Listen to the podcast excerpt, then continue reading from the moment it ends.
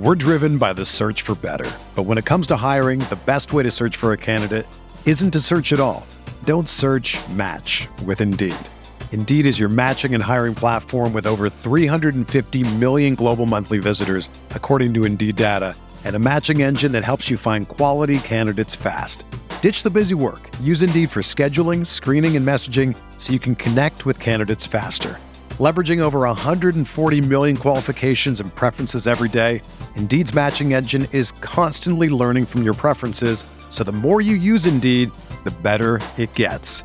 Join more than 3.5 million businesses worldwide that use Indeed to hire great talent fast. And listeners of this show will get a $75 sponsored job credit to get your jobs more visibility at Indeed.com slash BlueWire.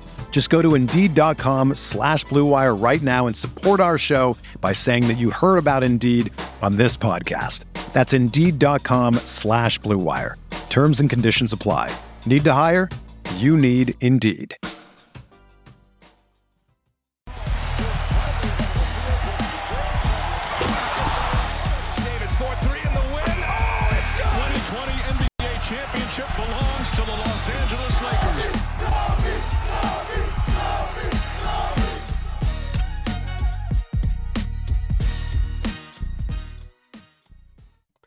Hello, Lakers Nation. Welcome in. Trevor Lane here for LakersNation.com, your home for everything Lakers. This is the LakersNation.com live post-game show slash podcast. If you're listening to it tomorrow, if you are listening to, the, to this tomorrow, you've probably had a little bit of time to kind of soak things in, except what it was that we just saw. Me, on the other hand, we are still very much dealing in, real time with the pain. Sean is right there with me on that. The Lakers collapse against the New Orleans Pelicans, led by 20 at halftime, played some of their best basketball in the first half, only to turn right around and play some of their worst in the second half and to blow a must win game. That's what we're talking about tonight. Sean, how are you doing? I'm just laughing to, to avoid crying or blowing up being angry, Trevor. But I'm doing the best I can be, or the best that all Lakers fans can do right now, especially after you blow a 20, well, it was a 23 point lead at one point uh, on the road to a team that you have to get a win against. And so I'm doing the best I can. How are you, Trevor? How are you handling this? Somebody said uh, in the chat already. Somebody said Trevor looks disappointed. Uh, yeah, absolutely. I'm I'm 100 percent disappointed. Uh, that's that's fair to say. I, I essentially went into this game with or to this day with oh boy, I get to block some people on here. This is fun. All right, cool. I got to block somebody already. um, I went into today thinking, okay, we've got two must-win games here on the on the slate, and both of them are at the same time, and that was the Lakers and the Pelicans. And the Lakers are in must-win territory, and the U.S. men's national team uh, against Panama, and the U.S. was in must-win territory. Uh, the U.S. came up big, won five to one. It was a great performance. The Lakers, everything was going great. I even I even texted you. I said, "Man, I'm so proud of the way this team is playing at a halftime." But we also said, but I'm a little bit concerned. When I looked at the field goal percentages, I thought that could be a problem. They shot so well in the first half, and we know this team, their belief seems to be tethered to whether or not the ball is going into the basket. And that's a very bad thing. That is not a good that's not a good trait for a basketball team. But how well they how much they believe they can win a game seems to be tied to whether or not the ball is going in the basket. And I thought, uh-oh, if there if regression hits in the second half, that could lead to some trouble. And it certainly did. And it felt like probably about part of the way through the third, once again the Lakers started to question, can we really win this game? And from there on, it was all Pelicans the rest of the way. Their entire 20 point lead was just about gone in the third quarter. I think it got cut down to two in the third quarter. So they blew a 20 point lead in the third. And then in the fourth, again, a must win situation. If you're looking at everything, if you're looking at uh, the playoffs and standings and all of that sort of stuff, must win. And they put up 14 points in the fourth quarter. That's that's how the season has gone, Sean. I mean, they've they've hit you with these highs and then slam you right back down to earth right afterwards with some pretty intense lows, with this being one of the lowest lows I think we've had of, of the season based on what we saw out That's there. saying something. Yeah. That's saying something, man. Um, over the last five games, this game included, in 20 quarters, the Lakers had played up at like up into the first half, probably about 17 great quarters. And you're like, oh yes, this is uh, a step forward. Three steps forward with the Lakers. It's, it's like 25 steps backwards mm-hmm. with the Lakers because then you have the second half, and then I'm gonna give some credit to the Pelicans. I mean, the Lakers they came out with a I thought they came out with a great game plan. I thought um, they knew that CJ McCollum's going to put into a lot of ball screen situations offensively. So uh, the Lakers kind of went more of an aggressive style of pick and roll coverage or ball screen coverages, um, which is something we've rarely seen this season of them, whether it was a hedge. They blitzed a couple of times too, which I loved. But give Willie Green and his coaching staff a lot of credit. They came out in the second half, and the easiest way to beat a hedge outside of a pick and pop is to just get the ball out quickly, to an outlet, and then typically the big, especially with this Lakers team who don't have really good off ball defenders, um, get the ball out to the outlet. And the big, you saw it, it was like four straight possessions mm-hmm. where CJ McCollum just said, Give me the ball. I'm going to go ball screen situation here. They hedge. Okay, I'm getting the ball out, and then it's a wide open big at the rim. So give credit to Willie Green. But yeah, I mean, and then the offense. I mean, yeah, they got really hot from three in the first half. I mean, Braun hit what six threes in the first half. Yeah. Um, but again, like those the threes the Lakers were hitting in the first half were not the threes they were hitting in over the last four games, and that was the biggest difference because those threes that the Lakers were hitting, case in point, as we saw, were not sustainable. And the threes that were sustainable are the ones that they hit over the last four games. So, yeah, I mean, look, they were they were um, generating corner threes a lot in previous games. We saw a lot of corner threes. Th- those weren't really the threes they were generating in this game. We did see Russ hit a few. And by the way, I thought I thought Russ played well in this one, and we and we'll talk a bit about him. But overall, it felt like this was a LeBron game. And then once LeBron turned his ankle and he didn't quite seem to have his his superpowers going, you couldn't really get much from anybody else. Malik Monk did a little bit of scoring, but stops became hard to come by. Trey Murphy III went nuts, went nuts. And this is just a nuts. random guy. I mean, a guy who I loved him in the draft. I was hoping that maybe there was a chance the Lakers would, would snag him if they didn't wind up trading their pick. Um, but he went berserk. He had, I think uh, Billy Mack on the call had, uh, had the stats said he had – something like 20 some odd points in the previous 16 games combined. And then he had 16 points in the third quarter and like 21 points for the game or something like that. I got the stats here in front of me.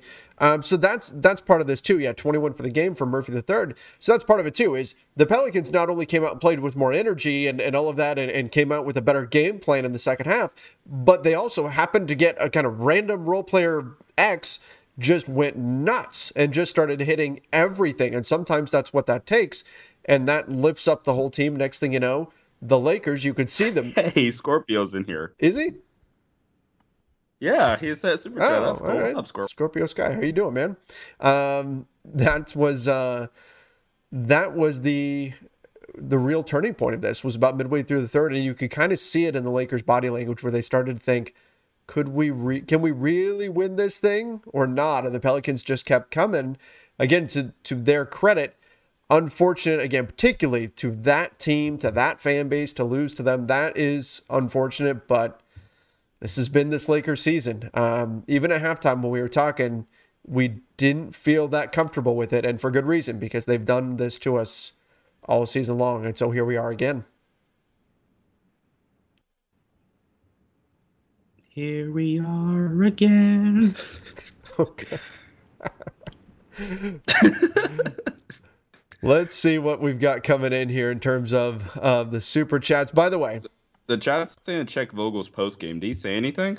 Uh, Vogel post game. I'll take a look at some of the comments that are coming out. Uh, I know I was talking with Ryan, and Ryan said uh, was saying that Vogel post game had no audio at first, which Made sense. The Lakers, as of right now, are one game up on the San Antonio Spurs, now half a game back from the Pelicans. The Pelicans now have the tiebreaker over the Lakers as well on the season, which means the Lakers can't tie the Pelicans if they want that nine seed, which means if they do stay in the play in, and now it's much more likely the Lakers are in New Orleans for that play in game. And again, that's if they stay in the play in again. Now just one game up on the Spurs, and the Spurs have an easier schedule down the stretch. Man, Lakers just shooting themselves in the foot all season long. That's been rough. Uh, Sean, let's talk a little bit about uh, about LeBron James, though. I'm going to check out some of Vogel's post game comments here. But what did you think about about LeBron? I thought he came out energized from the jump, and I went, "Oh, mm-hmm. this is this is good. This is very good." Because LeBron, when he's got energy, the rest of the team does well as well. That had me a bit optimistic from the get go. Absolutely, I think that's a big part of the reason why the defense looks so energized uh, to start off the game in that first quarter, probably up until he turned his ankle. Um, that to LeBron's energy, like you mentioned, and I mean, his case in point all season long. Whenever LeBron's brought it, energy wise, mm-hmm. the team normally follows suit. Um, he was spectacular. Some of the shots he were hit, he was hitting in that first half, he was like have to stop and applaud. It was it was incredible.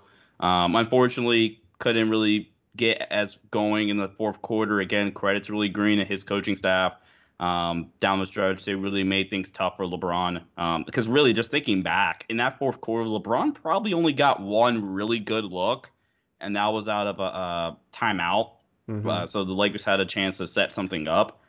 But outside of that, and I mean, yeah, he twisted his ankle. I'm not honestly too too worried about it. I know some people are. Um, you can look at the block where he really got up, where it was a goaltend. Um, but he had a couple of where they he had a couple of situations where they put them put LeBron as the screener and roller. Um, so I'm not too too worried about it, honestly. Um, but LeBron was great, 39 points. He was on fire in the first.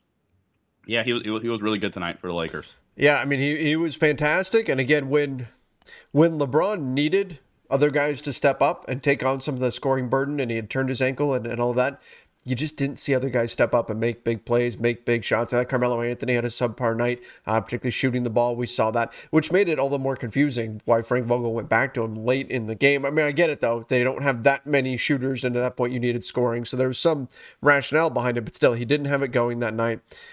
Frank Vogel's comment after the game: "Time is running out on us," and he said we weren't playing for each other. Yeah. I kind of agree. Like again, like if the biggest case in point they were playing for each other is look at how much the ball was actually moving in the first four games, and look at tonight.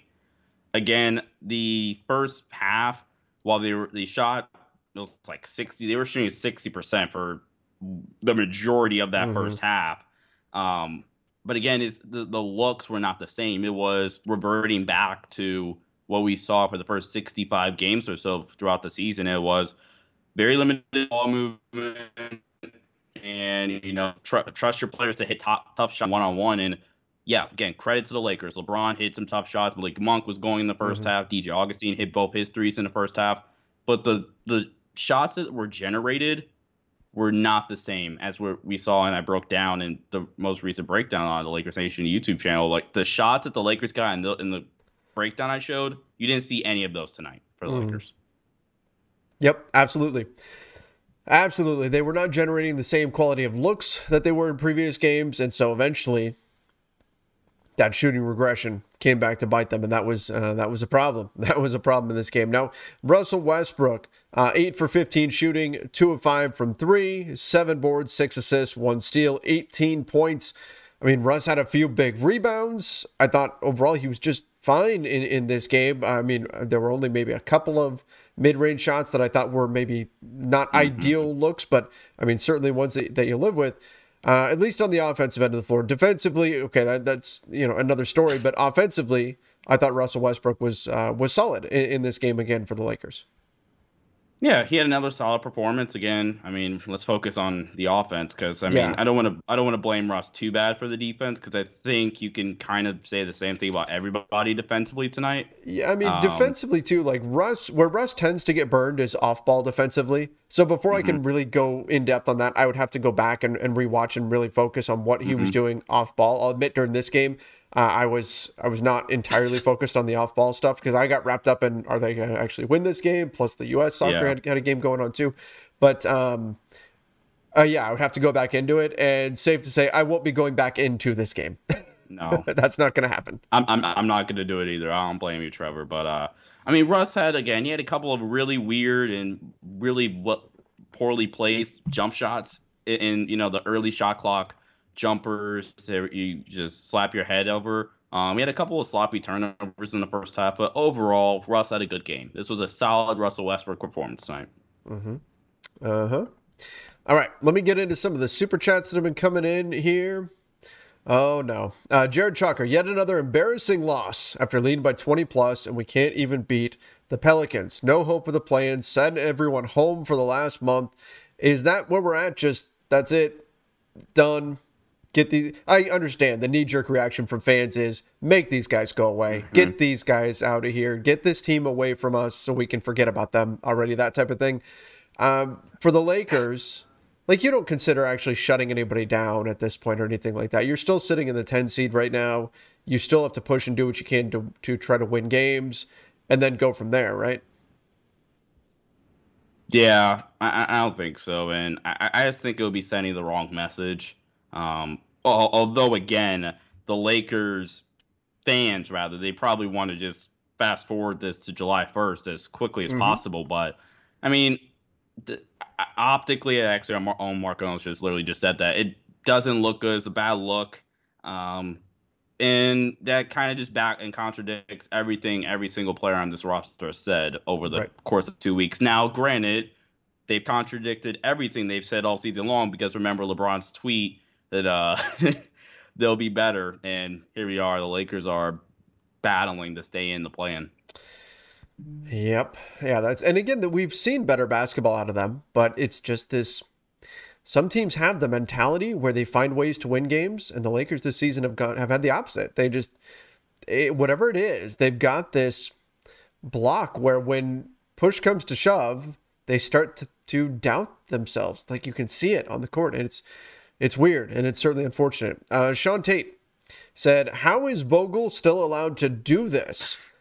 How much of this do you put on? How much of this do you put on Vogel? Because I'm seeing a lot of the reaction from fans online.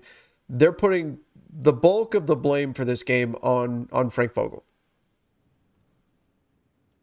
I think that's fair. Okay. Um, because if you, even again, if you look at first off the rotations, you and me were kind of talking about this, texting throughout the game. Rotations were very weird tonight, to say the least.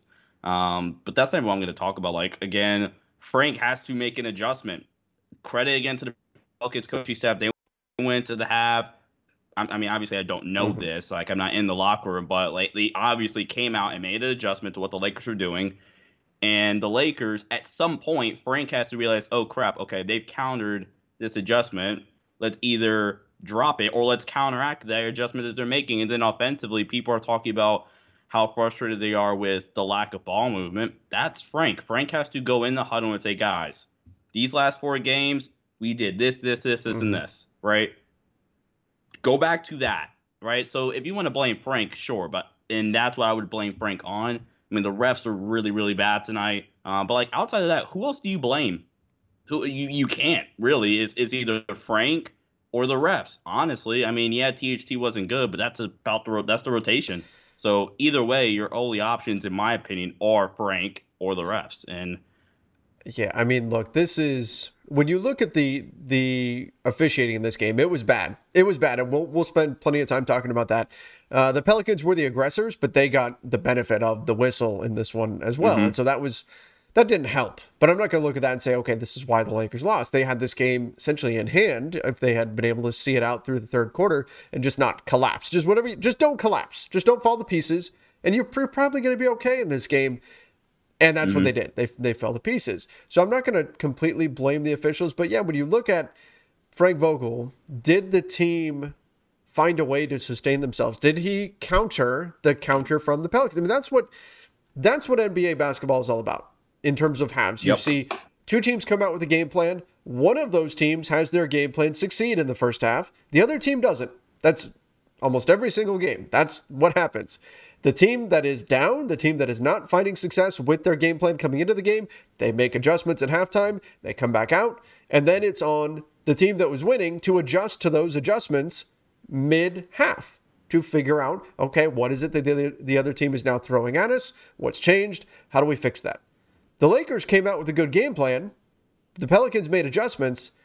The Lakers then went, oh, oh no, oh, we don't know what to do now. Oh, uh, that's it.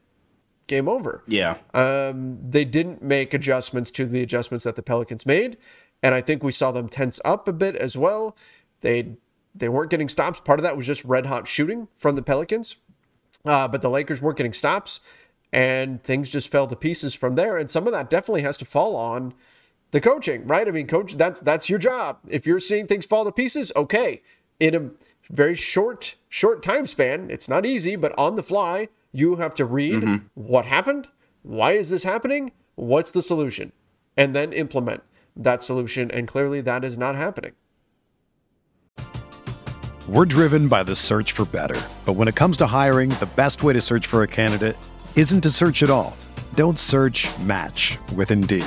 Indeed is your matching and hiring platform with over 350 million global monthly visitors, according to Indeed data, and a matching engine that helps you find quality candidates fast. Ditch the busy work. Use Indeed for scheduling, screening, and messaging so you can connect with candidates faster. Leveraging over 140 million qualifications and preferences every day, Indeed's matching engine is constantly learning from your preferences, so the more you use Indeed, the better it gets.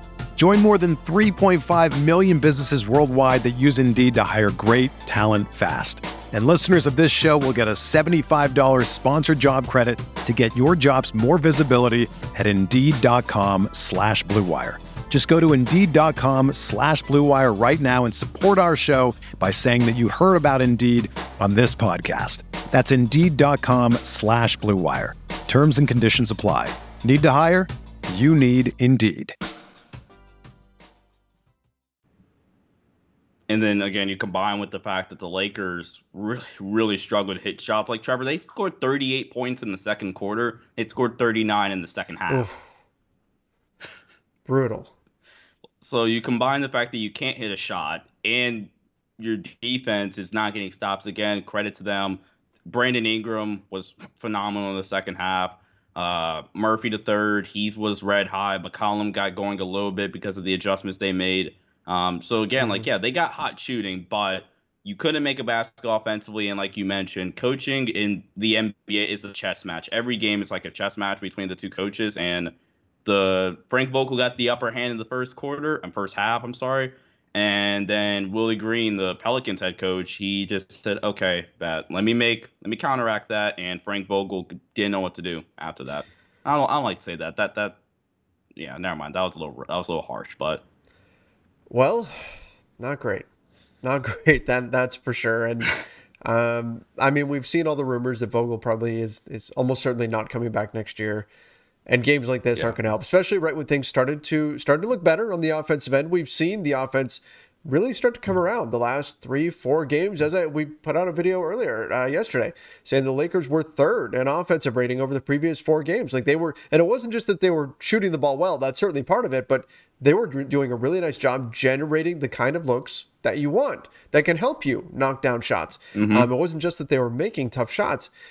And that all kind of unraveled here in this second half, as they just they tend to do. We we saw it against the Wizards as well, where the game started to get close, and the Lakers just crumble. They just seem to collapse. They've got this, again, this weird thing about their mentality where they just if the game starts getting close or another team starts to pressure them at all, they just can't handle that kind of, of pressure and deal with the game. Uh, Rocky Adams with you from YouTube, the super chat said, as usual, where do we go from here?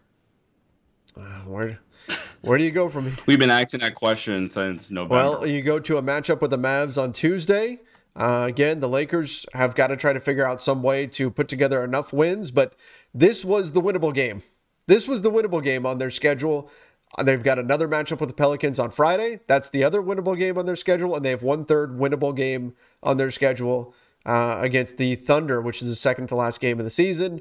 Otherwise, it's mm-hmm. all playoff teams from here on out, which is certainly certainly rough. I just want to go back really, really quickly to your point about what the Lakers are doing in the past four games, how they're generating looks. Outside of a layup and a free throw, the best, the highest quality shot in basketball is an open corner mm-hmm. three, and that's what the Lakers were generating because of the driving kick out.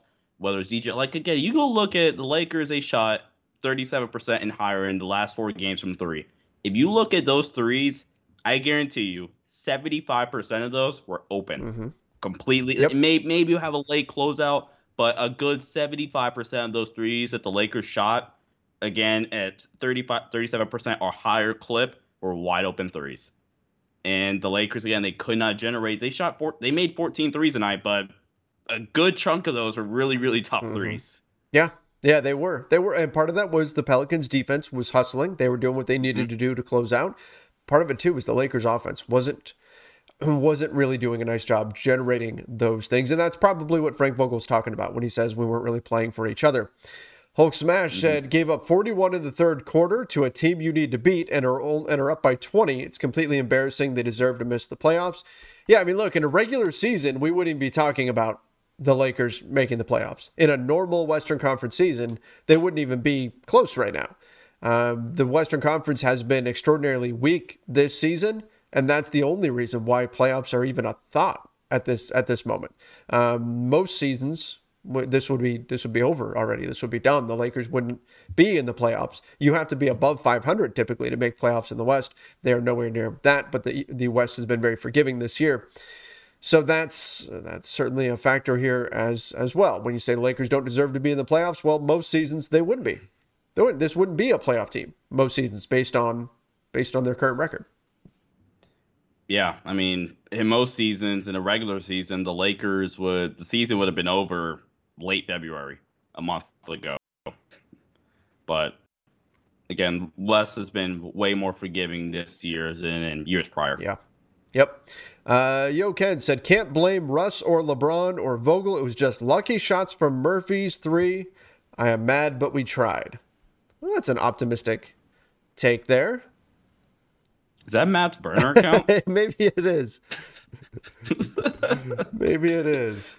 Maybe it is. I don't know. I, I think did they try? Yes, they they tried, but I, I think there were certainly things that could have and should have been done differently. And again, it's I think the fan frustration is certainly warranted because it's been a whole season of seeing this, of seeing the team come out, do some good things, and then find ways to lose games. And that's what they did here again tonight. Um, and it just particularly hurts more, number one, against this particular opponent, against that particular fan base, the fans that we saw all over social media uh, cheering so loudly when when Anthony Davis got hurt. And you hate seeing any kind of that that sort of thing. And then, of course, you add in where they are at in the standings and what this game meant to them and what all the players said that this game meant to come out here and put up 14 points in the fourth quarter that's that's brutal given the gravity of this game. Uh, I'm not that guy. Said, I can't imagine the weight LeBron feels on his back after a week off and the team begging him to carry us, especially tonight. Make it make sense. Yeah, I mean, look, LeBron was basically having to do a lot, uh, particularly in the second half, where guys couldn't get going and they were all looking for LeBron to to just kind of carry them. And again, I mean, you go down, you go down the list here. Look, the Lakers shot 53% from the field and 40% from three and lost the game. And lost the game. Austin Reaves, no points. He did have six boards and six assists, so that's nice. But but no points didn't give you any scoring punch there. Carmelo Anthony one of four from three. Malik Monk was two for eight, and Malik Monk wasn't bad, 23 points, but two for three. Talen Horton Tucker was 0 for 1. He was 3 of 4 shooting, so that's that's fine, but 0 for 1 from deep. DJ Augustin was 2 for 3. So you got some contributions from a few guys there, but LeBron had 39 points, Russell Westbrook at 18, Malik Monk 23, but nobody else you really feel, felt like could make a play when they needed to. When you needed somebody to hit a big shot, it just wasn't there. Guys just weren't knocking him down. And that um that honestly came back to, to haunt the Lakers. The Pelicans shot 33% from three, but they had 12 offensive boards. Absolutely crushed the Lakers there. And that's a big part of how they, they ultimately win this game. Again, the Lakers were up 20 at halftime and they lose by eight. And they score 14 points in the fourth quarter. That's that's that's not just finding a way to lose. That is an absolute and monumental collapse. Meltdown. Yeah. Yep. And I know a lot of people. I thought Austin Reaves was was fine. I know a lot of people are going to say, "Oh, he started and didn't score." Well, Austin Reaves is another player offensively that really, really benefited from the ball movement because guess what? Austin Reaves tonight, he had to if he wanted to score, he had to create his own shot. And the Pelicans are really long defenders who can who can make things tough for Austin Reaves. Where you go back over the past four games, where Austin Reaves was doing nice things offensively, mm-hmm. scoring for you, and again he had six boards to six assists tonight. Reaves was benefiting from a driving kick out three. Or because of the spacing, Austin Reaves is really good at attacking closeouts. Mm-hmm. He was able to make some more plays for his teammates. And that's why Stanley Johnson, for example, who I, I brought up so many times in the breakdown, because he is another guy that benefited from from the uh, from the spacing and the ball movement. And LeBron is LeBron. He's gonna get his. Russell Westbrook is Russ. He could just go a thousand miles per hour pretty much whenever and get his. Monk is kind of in that category too, where he could pretty much does he doesn't need much. He mm-hmm. can just go score. The rest of the guys on your team, they relied on the ball movement and the spacing that the Lakers had over the past four games. And that's why you look at Wenyen Gabriel, he has four points in 18 minutes. Austin Reaves doesn't score. Melo, I think Melo just wasn't good tonight, honestly. But Melo only scores three. Stanley doesn't score. He doesn't have any assists either, which he had eight assists and 13 points against Philly. So Reaves, I think you need you need a little bit of scoring punch from him. Just a little bit. Doesn't have to be a lot. Mm-hmm. Doesn't have to be a lot, but he just needs to be a threat out there. And I thought that he wasn't as enough of a threat. And I think he can be. I think he can be. Yeah, we have seen it. We've seen it, and, and he, he, again he does other things out there for you on the floor. He can do some things defensively. He can do some things in terms of uh, passing the ball. He has ways to make an impact without scoring, but but I think tonight in particular you needed a bit more from him in terms of scoring punch. You needed him doing some good things for you out there on that side of the ball, um, and we just didn't see enough of of that. Again, I think he's got it in him. I think that's something we'll see from him in the future, but we didn't quite get enough of a scoring punch from him tonight. Uh, Benjamin, would you rather see Nunn back or LeBron win a scoring title? I think LeBron winning a scoring title is the more is the more likely thing more likely that we're going to see. Or you know, so Frank Vogel, uh, it was yesterday, maybe it was day before yesterday. We asked Frank Vogel why haven't I think it was Bill Oram from the Athletic in our in our media session uh, asked Frank Vogel, hey, why haven't you just declared Nunn out for the season? And Frank Vogel just said, "Yeah, that's a good question." okay, yeah. Um, Kendrick Nunn. We've Thanks, been we've been talking about you know, and last we heard, and this was weeks ago, Lakers were looking at end of March for Kendrick Nunn, and we've gotten nothing since then in terms of updates. Like, oh, he's trying a few things in practice or whatever, but that's that's it. Um, nothing on is he actually going to come back or not. At this point, I think we have to be looking at it with a decent amount of certainty that we're just we're just not going to see him this season. So with that being the case, yeah, I mean LeBron winning the scoring title, why why not? One of those things can really happen. The other one, I think, is very very much doubtful given how much time's actually left in the season. The Lakers would have to go on a really deep postseason run for me to have any optimism Kendrick Nunn's coming back. Yeah. And even then, I would still probably say, eh, might as well just wait till next year. And and here's the thing, because I see a lot of people with the the negative comments on Nunn and stuff in the chat. He's not choosing to to not play. It's not like the Lakers are going to him and saying, "Hey, you're healthy, you're cleared, you're ready to roll. You want to go play?" And he goes, "Nah, no thanks. I'm gonna just pay me to sit over here." No, that that's not what's happening here. Kendrick Nunn wants to be on the floor. Just understand his body's just not cooperating with him. Um, and again, I don't know exactly where he's at in the the recovery process, and I know that's frustrating. It's frustrating that hey, this was the guy, the one guy they could spend more than the veteran minimum on. He was supposed to do some heavy lifting for the Lakers, and they haven't seen him all season long to an injury that typically isn't a season-ending injury. It's typically much much less than that. So I understand the frustration behind that, but it's not Kendrick Nunn's fault either. He's not like making the conscious choice for his knee to not to heal slowly or for him to have setbacks and things of that nature. So, in that sense, like I, there's reason to be frustrated, but the frustration shouldn't be at Kendrick Nunn. It's the situation. It's unfortunate, but Kendrick Nunn isn't making that decision to sit out. No, yeah. I mean, I hope not. Anyway. I mean, that'd be kind of kind of fortunate, but no, I don't think so. I mean, Kendrick Nunn's a competitor, and no fans are kind of upset. Actually, in the play-by-play, a couple people were asking why not cut Kendrick Nunn for Wenyen Gabriel to be able to play in the in the playoffs. I'm like, dude, Kendrick Nunn was a 15 point per game scorer on a Heat team that went to the finals. Mm-hmm. So I mean, he's he's a good player. It's just unfortunate that this injury thing has really been hampering him, and he hasn't been able to play at all this season. And I mean, it is definitely really weird that a bone bruise is from October in the preseason has kept him out till now and probably the end of the season. But it's unfortunate, but he can't control that. Uh, Kyle Reyes said Bron had an abysmal second half. He was missing a lot. Yeah, that's where you wonder how much of that was, how much of that was the ankle injury.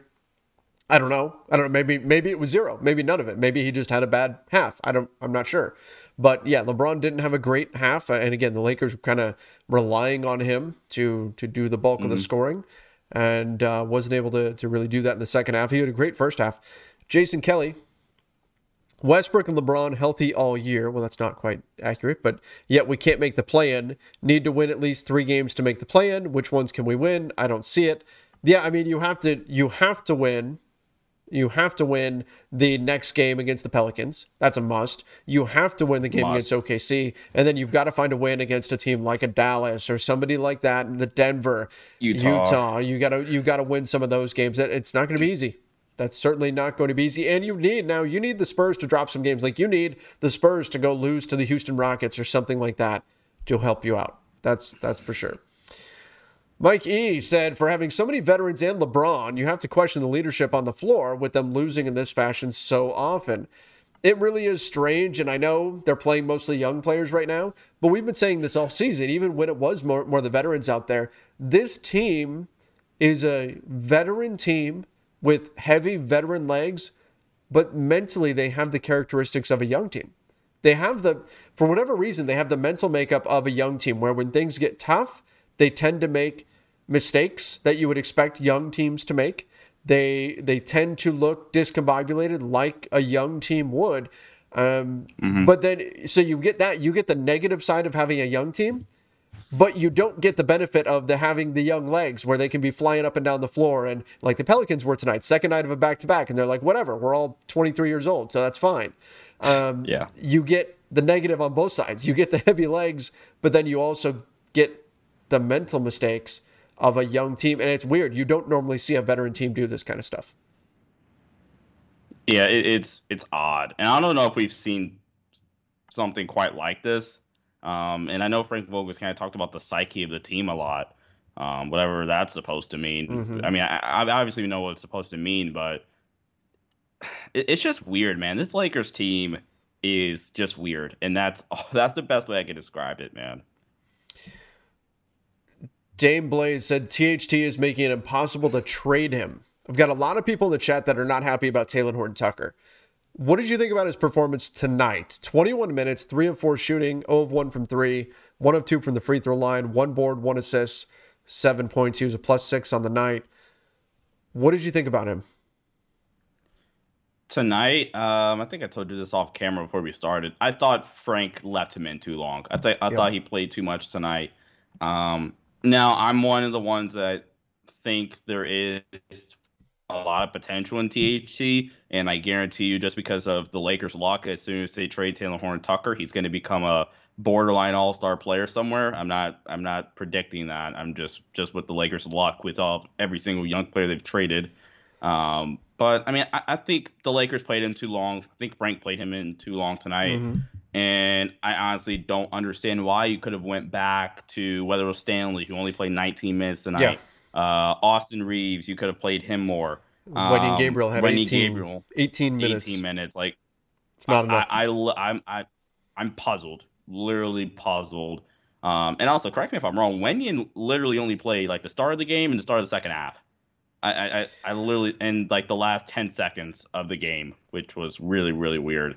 Uh, but I, I, thought he left him in too long as we're uh, referring to Talen Horn Tucker. I didn't expect him to play that much because of the ankle thing, so I was wondering how they were gonna get him back back into the fold of things. Mm-hmm. Um, but yeah, because he didn't really provide much offensively. He had a couple of nice layups and uh, plays when attacking the basket, but defensively whether it was CJ McCollum or it was Brandon Ingram, they were just going at THT, and they were like, "Okay, cool, thanks, Frank," and would go back to scoring on THT. I mean, I think that's where that's where you need a guy like a Wenyen Gabriel in the game. You need somebody else out there, Stanley, Stanley Johnson more. Yeah, I, I, agree. I don't. I thought that THT played. I'm not saying he played zero minutes, but 21 minutes in this game, first night back from injury, like that's that's probably a little bit much. Dwight Howard, another. I think he tired down the stretch, but that's to be expected. Another another major burden on Dwight. 33 minutes in this game. That is also too many minutes for Dwight Howard to play. And credit to him for gutting it out through that. He shouldn't be asked to do that at this stage in his career, but that's just kind of where the Lakers are at at this point. And that's another reason why you have Wenyen Gabriel to kind of help. Mm-hmm. Wenyen, I don't really believe Wenyen's a 2 5. I think a lot of people think he no. is, but I don't think yeah. so. He's 6'9, he's 209. He weighs 209 pounds. So he's he would definitely be a more undersized. So I think at best he's a stretch five and that's fine. You can do a stretch five lineup with like Wenyen as your five, Stan surround him with some size.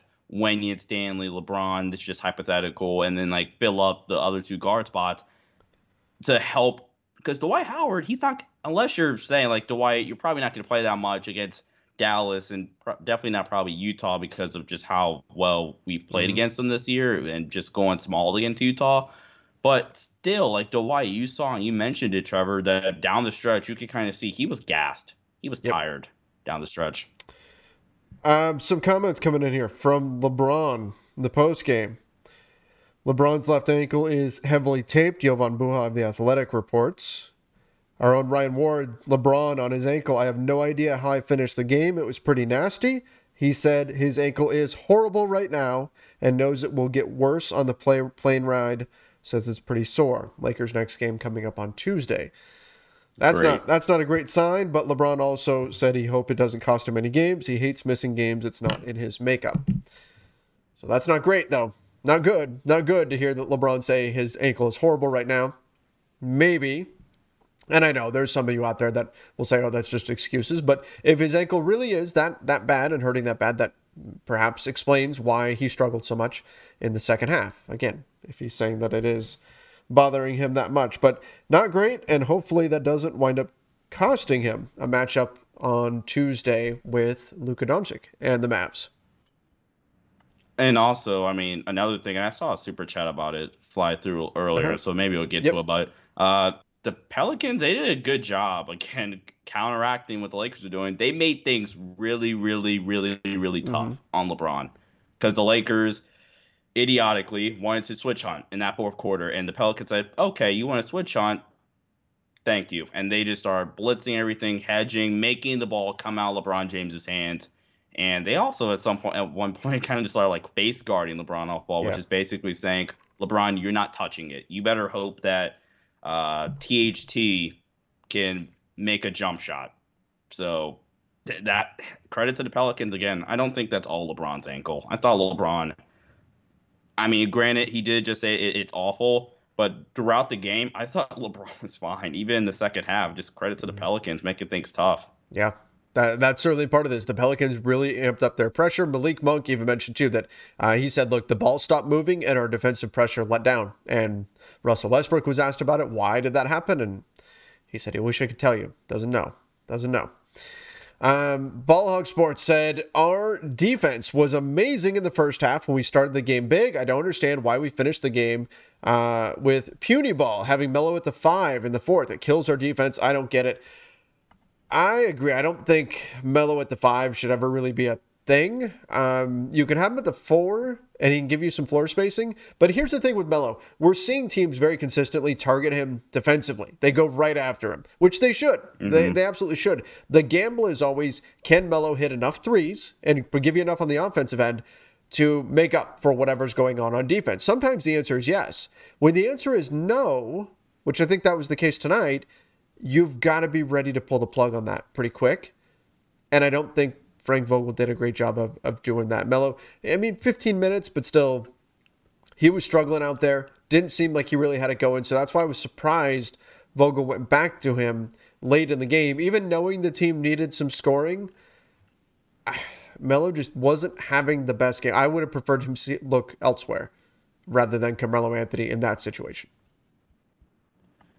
I don't think that the main reason why to address the start of that question or comment, whatever. Uh, I don't think the main reason was the fact that they went big. I think it was more the energy and effort, and they came out with a great game plan to start the game. Mm-hmm. I think, honestly, if that was Wenyen Gabriel instead of the White, I think, or well, if the starting lineup was like Wenyen and Stanley as your in LeBron, like you have LeBron, Wenyen, and Stanley as your three, four, five, I think it would have been just as good. Actually, you have some more switch flexibility as well on the outside. Um, now, I do agree though. Carmelo Anthony at the five is probably the thing that I hate the most or dislike the most about this Lakers team and Frank Vogel is that he'll con- constantly say, "Hey, Melo, every single advance in the all points, let's keep doing it." And you just pull your hair out and ask why. Hey, it's Kaley Cuoco for Priceline. Ready to go to your happy place for a happy price? Well, why didn't you say so? Just download the Priceline app right now and save up to 60% on hotels. So, whether it's Cousin Kevin's Kazoo concert in Kansas City, go Kevin, or Becky's Bachelorette Bash in Bermuda, you never have to miss a trip ever again. So, download the Priceline app today. Your savings are waiting. Go to your happy place for a happy price. Go to your happy price, Priceline. Yes, indeed. Uh, Bad Dog says, any updates on AD? Yep. Uh, we asked Frank Vogel about Anthony Davis before the game. He said AD is indeed ramping up the intensity, but uh, he's not not like close to a return or anything like that just yet. But is ramping things up uh, in terms of the intensity of his workouts. But again, still has a little ways to go, which is again standard for Frank Vogel. But at least we're hearing that he is progressing. But it's not like he's coming back Tuesday or anything like that. It's still going to be a little ways. But what we're hearing is, again, he is starting to day by day get better. So that's good news. Music said, "What's up with Trevor Ariza? He's old, man. He's old. He's old." Um, that's I just I don't think he's really got it anymore. So that's why we haven't seen him out there on the floor. Justin Kirkland said, "How many games have we lost when leading by 10 plus this year? It's a lot. Somebody pulled that stat actually uh, a couple of months ago, I believe, and it was it was like a lot even back then, and it's even more now. Obviously, it's uh, it's a very very shocking. I'm gonna have to find it at some point, but it's a shocking number. You would think with vets we have, we would be able to close out these games like this. Can the offseason come fast enough? No, it can't. And let me tell you guys the scary part. I don't even want to speak this into existence. The scary part is this it's been a nightmare season for the Lakers. The Celtics are looking like perhaps Oh, the best team in the East right now. That's the way, that's how good they've been playing lately. Yeah. The perfect, terrible, awful finish to this season would be nightmare Celtics season with. Celtics winning championship 18. And it does and it feels like that's not outside the realm of possibility right now. And that's just as the season has gone on, just everything has just continued to get worse and worse and worse for the Lakers. Um, and that would just be the cherry on top in terms of things getting worse for LA. So fingers crossed that hopefully that does not wind up happening. They are playing extremely well over in Boston right Is the now. worst there was a point is the worst I was gonna say there was a point in the season where the Lakers and the Celtics were right about the same record wise. Both teams' fan bases were angry and upset, and the Lakers went. The Celtics went one way, and the Lakers said, "No, no, no, no. We're not going to go that way. We're going to go this way," and just continued this descent into madness. is the worst possible like finals matchup as a Lakers fan? Would that be Suns Celtics? No, Like, no. The worst possible matchup for a Lakers fan is is Clippers Celtics.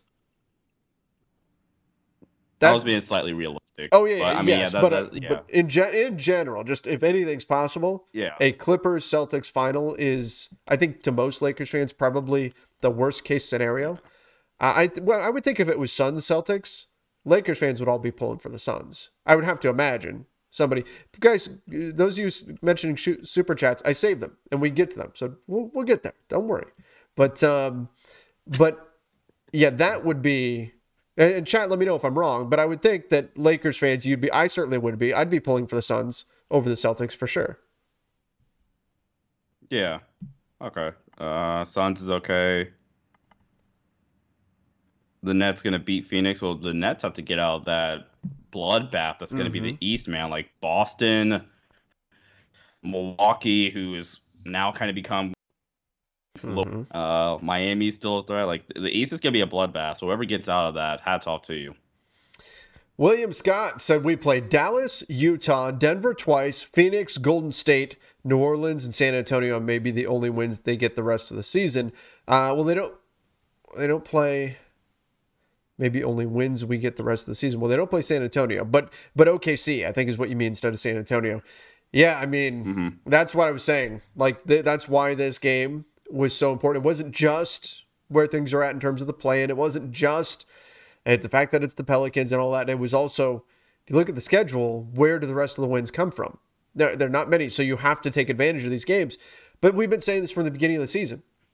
Uh, it's unfortunate, but I've been saying from day one that the key to the NBA, I've been saying this for years, the key to the NBA season, it's not about beating the best teams.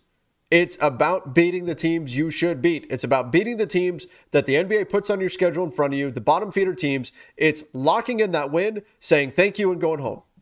Put that win on your record and move on. And the Lakers failed to do that so many times this season that it was always going to come back to bite them in some form or another. And in this case, it might be coming back to bite them in terms of missing the play in. That's that's the way the way this could come back to punish them really is they didn't focus enough, they didn't play wow. hard enough, they didn't get after it in the games where they should have won and they found ways to lose games that again they should have won and now they may not make the play in. That's that's what they're staring down right now. Speaking of the play in, the the Nets are now the nine seed. Yeah, so in the in the East. Things, yeah, things could get interesting there. But uh, going back to what you said about the Lakers, yeah, they, they they failed to take care of business. Like you look at the Blazers, or twice you look at the Blazers, you look at the Kings games, you look at the Pacers at home after what was a really good Jazz performance. Mm-hmm. Um, the Thunder, if I haven't already mentioned them, and if I did, they deserve to be mentioned twice because that was that was sad. Um, and, and, and while unlikely, the Lakers unfortunately couldn't capitalize on a slide by the Clippers. The Clippers are really struggling right now. They've lost two. They've won only two games out of the last ten on a five game mm-hmm. losing streak. And if the Lakers, you look at the Wizards game, you look at uh, it's a, uh, re- more recently, look at that Wizards game tonight and getting swept by the Clippers really, really hurts because they now there's almost no shot of potentially mm-hmm. getting that eight. Like again, a game like tonight or the Wizards game on the road where you played three great quarters of basketball, you were up 14 going into or midway through the third quarter. Um, just couldn't capitalize on the Clippers, who are probably going to stay at the eight seed, although they've really slid uh, recently. Yeah. Yep. Yeah, they have, and that's uh, that's another unfortunate thing that we've seen this season that the Lakers just, you know, they didn't get the wins they needed to against the Clippers. They didn't get the wins they needed to against just about anybody. It seems like the games that they really needed to get, yeah. they've just they found ways to not get those. Nishad Marathi says it still seems like we can't figure out what lineups we want on the floor. Vogel continues to try lineups that don't work, such as Melo at center. Yeah, there hasn't been any consistency with that. Um, some of that is on Vogel. Some of that is on the team just trying to adapt to whatever's in front of them or adjust to whoever is actually available to play that night. But yeah, there, there's certainly no, there's no like closing lineup. There's no death lineup or anything they they just go to every night. There's no consistent even starting rotation. I mean, we've seen, I believe it's at 35 different starting lineups for the Lakers this season. Just no consistency was whatsoever. Was the Sixers the 35th? I believe it was. Was the Sixers? I think okay. it was. Okay. Uh, that just tells you all the season's gone. We're 74 games in and we don't know like what's our best lineup, yeah. which is sad. Esham 976. Remember at the beginning of the season when everyone said this Lakers team was too old to compete with younger teams, and LeBron uh, and Lakers nations laugh at that comparison. Yeah, I mean, look, we we thought what has undone this team, it hasn't necessarily been age. It's been a lot of it's been the mentality, which that's kind of what we thought we were going to see coming into the season was that okay, there's going to be nights where they don't have the legs, but up here, they're going to be cool under pressure. They're going to be able to make plays when they need to. Things things of that nature. And those things haven't been there. Again, you haven't got gotten the benefit that you typically see from a veteran team. You've only gotten the negative. That's and mm-hmm. that's been the uh, well part of or one of many many reasons why this season has played out the way that it did. Uh, Nishad Marathi yeah. said, "I predict the Lakers will not win again this season." Oh man, that would be brutal. That would be brutal. What would that be? Thirty-one and fifty-one finish. Yikes. Yeah. If they did, if they didn't win again. Oh, that would not be good. That would not be good.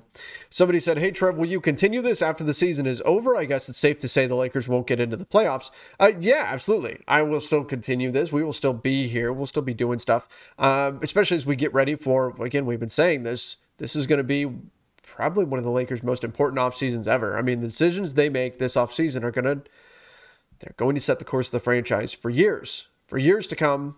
So there's going to be plenty to break down there. Things will slow down for sure.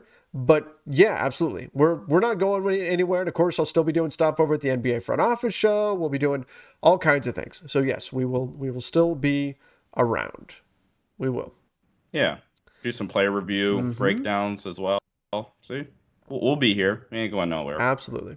Absolutely. All right, let's finish things off. The master lock of the night. In fact, I just talked to Chris today. Um, master lock of the night who would you put or what would you put in the master lock from this game? So, chat, let me know. What was it that was most annoying from this game? We'll put it in the master lock. If you're coming in from YouTube, from Facebook, from Twitter, what goes into the master lock tonight? Sean, what are you putting in the master lock? Do you think Chris can put like two things into the master lock? Would that be like two? Would that be two? He's a big dude. I'm pretty sure he can do it. Uh, so this might be cheating, but a co-master lock. Uh, Frank Fr- Frank Vogel and the refs.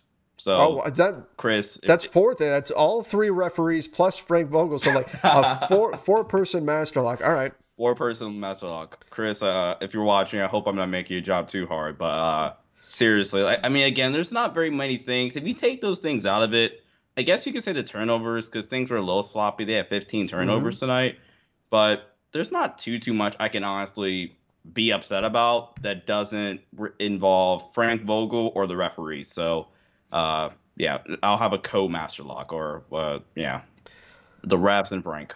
I am gonna go. Let's see, my master lock. I'll I will go with. I'm gonna go abstract and say that I'm gonna master lock the team's mentality.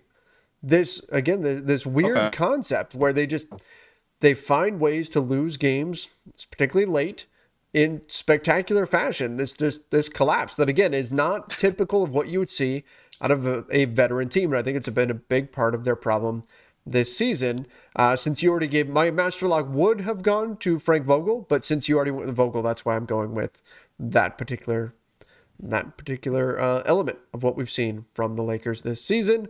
Oh, Choco Thunder said, "I will master lock hedging defense." I know you've got something to say about that, Sean oh, come on. That that's actually probably my favorite ball screen defense. But now again, like the problem is you just have to make an adjustment. And favorite ball screen defense, man, come on. Drop again can work too. I, wait, Trevor, I think I texted you after it worked in that first quarter. Yeah. I was I was like, yes, they finally stopped drop momentarily, and then yeah, then the rest of the game happened. Avi B said HBK went from underrated to too heavily relied on. I don't know if he's too heavily relied on. I think that I think they needed just a little bit more offensive punch out of him in this one, but he's also very careful to try to play within himself. But again, this was a game where you needed somebody else. You needed one other person to kind of get it going on the offensive end, whether it was Melo, whether it was HBK, whoever. You needed somebody. You needed one other person to generate some mm-hmm. offense for you, and you just didn't really get that. You had LeBron, you had Monk, you had Russ, but you needed that one other guy that went and shot, you know, like four or five from three or something like that. That's that's what you needed in this game, and they just didn't get that. Nope. Oh no! Somebody's mood music. Uh, mood music said unpopular opinion. The Lakers played better when THT and Melo were injured. That's that's what a lot of people were saying after the after the breakdown I did. They're like, hmm, the one common thing is THT isn't in any of these clips. I'm like, come on, man. That's just kind of ironic that I picked nine clips that THT just wasn't in that. Yeah. That doesn't mean he's awful or it was because of him. All right, everybody. Uh, I hope. I'll admit this. This was a tough one. I was so I was so excited to see the U.S. step up in a must-win game against Panama tonight, get the win. Uh, that was really cool. And then this Lakers collapse. That was certainly rough. Was not uh, was not thrilled with that situation. so at least we got to vent about it about it a little bit. We got to talk through it. Hopefully you all feel a little bit better after that one. We'll be right back at it again on Tuesday when the Lakers take on the Dallas Mavericks. Um, oh, Prominent Oh, Surge. I didn't see this. Prominent Surge said the Pels announcers said, like AD said, that's all, folks, after winning a game and being the ninth seed. Yeah, it's it's weird, man. It's weird. That's the that's where the Pelicans are quickly becoming one of my least favorite fan bases. And I don't like I know it's not all of them, but It's I, a I've good said amount, it so many times. Anthony Davis did you a favor. Anthony Davis helped you. My goodness, if LeBron wants to leave, if Anthony Davis wants to leave, I hope they go to the Lakers and say, please, please trade me. Anthony Davis mm-hmm. could have said, oh, no, no, no, we're good, we're good, we're good, and then just walked in free agency and they're left with nothing. They're left with nothing. That's the worst case scenario for a franchise. A guy coming to you after you've been trying to build around him, trying to build around him, and finally saying, hey, I want to leave. That's not a bad thing for an NBA team. There's far there are far worse things. It's not necessarily a good thing either. I understand why fans would feel spurned, but my goodness, Pelicans have some some hate out there for for Anthony Davis. Now I get they're upset that he said I only want to go to the Lakers. Or I only want to go to certain teams. Okay, understandable why you think you know he's killing his trade market and all that kind of stuff, right? Maybe you're a little bit upset about that, but man, they've got some hatred towards Anthony Davis. Even apparently the Pelicans announce crew now too. And because Anthony Davis went to your front office and said, "Hey, I want out," guess what? You have one of your faces of your franchise who's an all-star caliber player in Brandon Ingram, who again, by the way, played phenomenal tonight. So mm-hmm. yeah, I mean, we're we're like your dislike with Pelicans fans. Like for me, it's probably like Pelicans, the Timberwolves as a team, maybe not their fan base. I I, I can't stand the Timberwolves, but like yeah, I, I agree. The, the the Pelicans are climbing Well, in the list. And again, it was the the Pelicans seeing the all the celebrations when Anthony Davis got hurt did not sit well with me. But it, there's this Me- weird yep. venom towards uh, towards the Lakers and towards Anthony Davis in particular that I don't. I just think it's misplaced. But but in any event, in any event, again, that's not all Pelicans fans or anything like that. So I don't want to characterize them as, as as such. But I've just seen a lot of that on social media.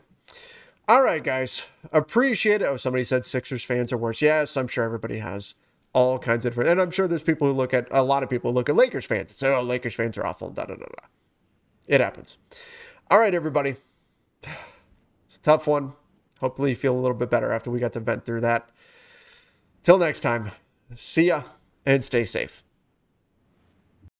When you need mealtime inspiration, it's worth shopping Kroger, where you'll find over 30,000 mouth-watering choices that excite your inner foodie. And no matter what tasty choice you make, you'll enjoy our everyday low prices, plus extra ways to save, like digital coupons worth over $600 each week. You can also save up to $1 off per gallon at the pump with fuel points. More savings and more inspiring flavors make shopping Kroger worth it every time. Kroger, fresh for everyone. Fuel restrictions apply.